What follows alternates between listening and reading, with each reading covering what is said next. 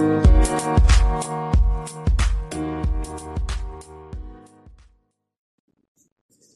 nonprofiteers. Welcome to Nonprofit Biz Talk with your host, Tracy V. Allen, nonprofit strategist. Nonprofit Biz Talk is about giving you the knowledge, skills, strategies, and concepts to manage, build, and grow a nonprofit organization that will positively impact the community you serve. Hey, and welcome to another episode of Nonprofit Biz Talk. Today we're talking about the six alternatives to starting a nonprofit organization. So, starting a nonprofit organization may seem like a novel idea, but it takes a lot of work to launch, run, and sustain a great nonprofit. They require an immense amount of time, resources, communication, and knowledge. Before starting a nonprofit organization, I really want you to consider one of these six alternatives while you're doing your research to determine the validity of the expense and the amount of hours that you will have to take in order to effectively start one. So, one of the things um, you don't want to do is to duplicate services in the community. So, if there is a current entity um, managing the specific problem that you're thinking about, you don't want to end up diluting their resources that they've already tapped into. So before you do that, um, you want to probably reach out to this particular organization because if you're diluting their resources, their financial resources, um, it can affect the impact that they're making in the community. And that is not good for the organization and it's not good for the clientele as well. It can also be difficult to solidify support for raising funds if you attempt to duplicate those services um, that the existing organization has. This is, like I said, not going to benefit the nonprofit or the community. Nonprofits are building blocks for the community, and if managed right, they can change the lives of individuals and they can actually change an entire community. And that is how powerful the resources that the nonprofit provides are.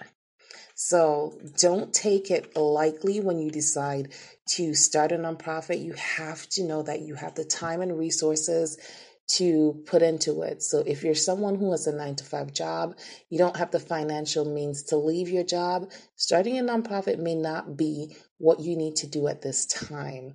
If you need some of the same resources or you're still in the same predicament that you are trying to solve, this is not the time to start a nonprofit either. You need to get yourself out of that situation before you actually try to help other people get themselves out of the situation. I always tell people if you need the resources that the nonprofit provides, I'm not telling you not to start one, just don't start it now because it is a lot of time. It takes a lot of time and a lot of resources, a lot of networking, a lot of financial resources to start a nonprofit. So let's get into the six alternatives to starting a nonprofit organization if you're serious about helping people. So the first one, if you um, you can start a group that raises funds for things like scholarships, emergency situations like natural disasters, connecting with other community foundations and other nonprofit um, organizations and have them act as sponsors to create a donor advisory advised fund. So you can have a group of people that come together and want to become somewhat like ambassadors for nonprofit organizations that they are connected with you know they feel connected to that mission and raise funds and distribute to those particular organizations that they have commu- um, connected with. So you can gather a group of people together and start networking that way. And when you're ready to start your nonprofit organization you've already tapped into a funding source. So that's better for you but in the meantime, you can help other nonprofit organizations that are in existence. The second thing that you can do is research national organizations that may have chapters in your area and has a similar mission to yours the one that you're thinking about, and serves the same demographic.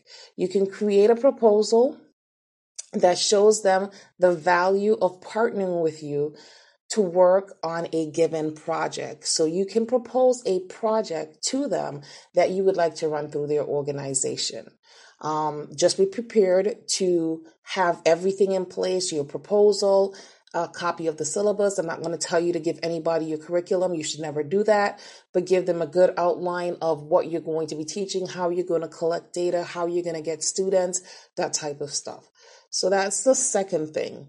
The third thing is to research national organizations that have a similar mission to yours if they serve the same demographic and propose a pitch to start a chapter in your community and appoint an executive and appoint you executive director. So the first one, the one of, I know it sounded kind of similar, but one you're proposing that you run a program or service through their organization. Number three is that you're proposing that you start a chapter in your community from another organization that's already in existence.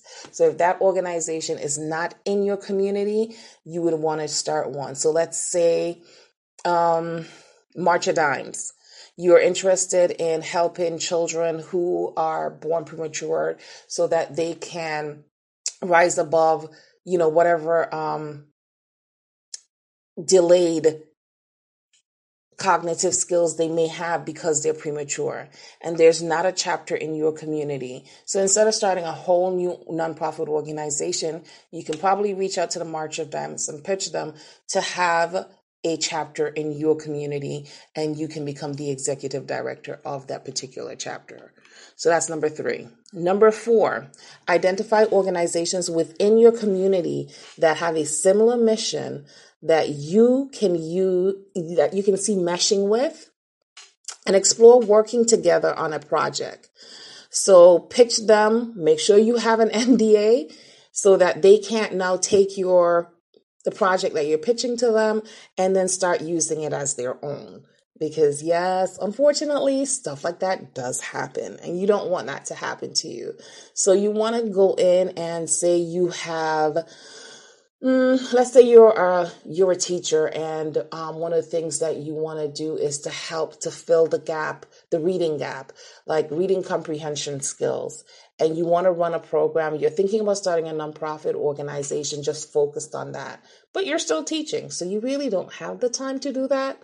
So you can go to another organization um, let's say, for instance, the Boys and Girls Club, which they don't really do that type of partnership. But anyway, go to, let's say, the Boys and Girls Club or any other nonprofit organization that deals with children, and you can pitch them a program that you have already written up the curriculum for and you have all of the the um, financial numbers and whatever and see if you can run the program through them. They may have some disposable funds where they'll be able to pay you and they'll collect the data, but you'll have to work that out with them. Or you can be writing your own grant, or maybe you're going to be charging a small, a nominal fee and you're going to give them 10% you know that's worked out on a um, organization by organization basis but you can definitely pitch something like that to an existing nonprofit organization and you're still making your impact in that way.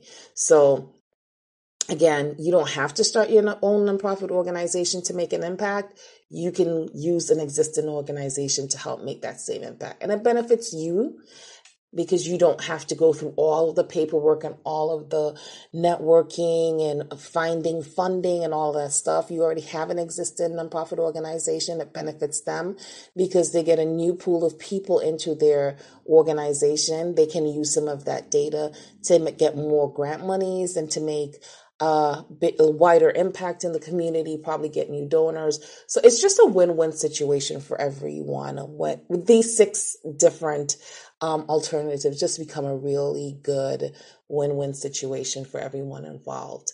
Okay, so that's number four. Number five, find a nonprofit in your area that has a similar mission.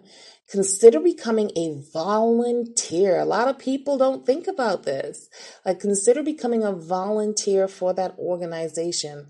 Analyze the inner workings of the organization. Um, this can be accomplished in three ways. You, um, you will get to see what it takes. So, this is how it's going to benefit you. You get to see what it takes to start and run a productive and financially stable nonprofit organization.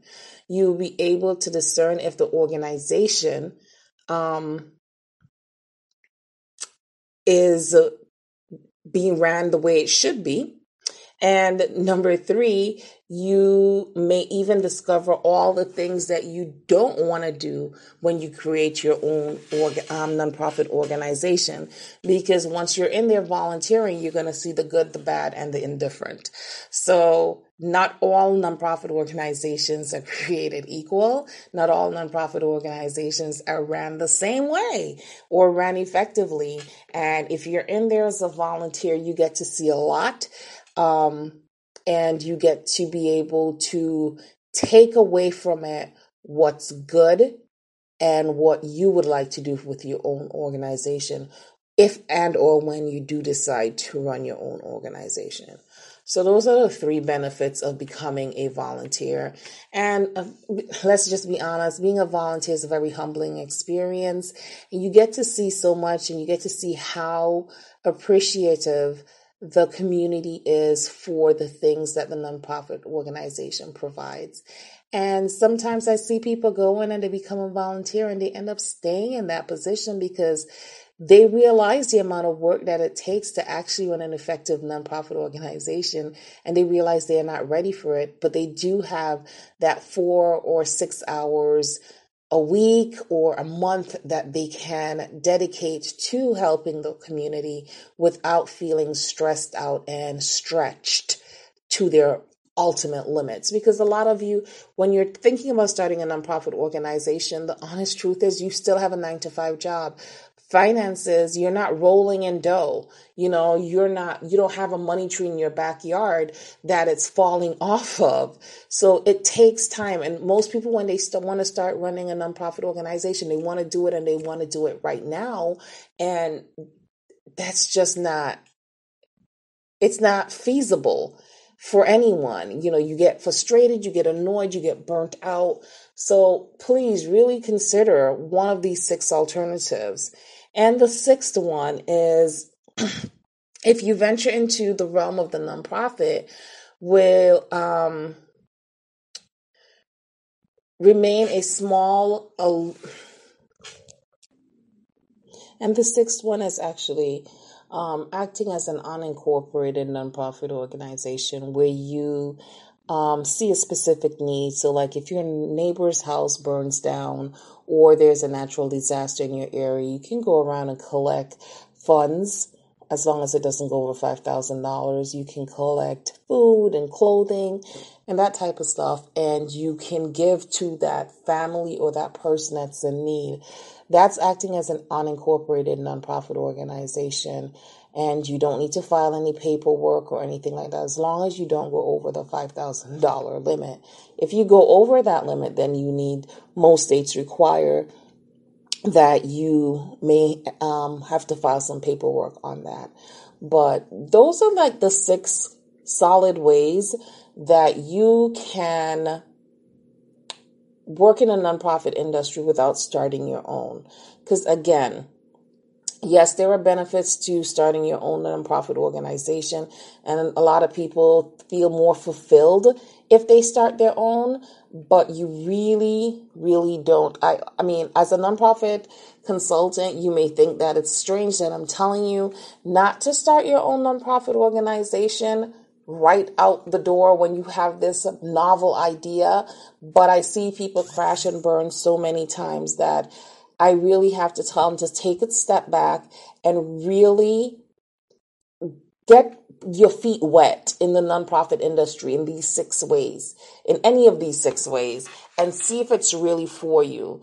And another thing that I really um, always advise is that you do that market research. Go out into the community and start talking to people and survey them to see what their thoughts and feelings are when it comes to the program and services that you're thinking about offering through your nonprofit organization.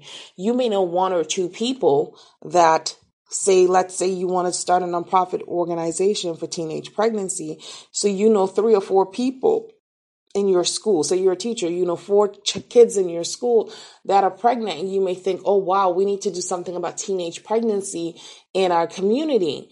But it, that may be an isolated incident. That may be only four people in your school. When you go out and you start doing a survey to see what's going on in your community, you may actually find out that teenage pregnancy really isn't an issue in your pro- in your community. It may just be an isolated issue within your school and you need to deal with it in house, but you don't need to start a whole nonprofit organization for it. So these six ways help you to take that step back and really um, figure out if you really want to start a nonprofit organization.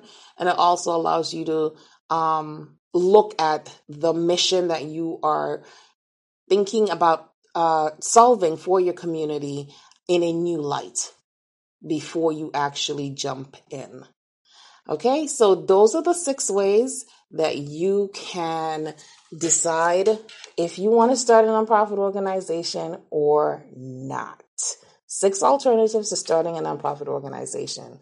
So, if you want to work with me, you want to find out more information about starting a nonprofit organization, please reach out to me at tvacon, like in Nancy, dot com. Again, that's tvacon, as in Nancy, dot com. And let's chat about starting your nonprofit organization. If you already have a nonprofit organization, it's not making money, um, you're not getting the type of traction in your community that you want to have. You've not, you've written grants, you haven't gotten approved. Let's talk because I know 100% that I can help you to make that impact in the community that you need to make by getting the financial resources that you need in order to be successful. All right, guys, bye bye.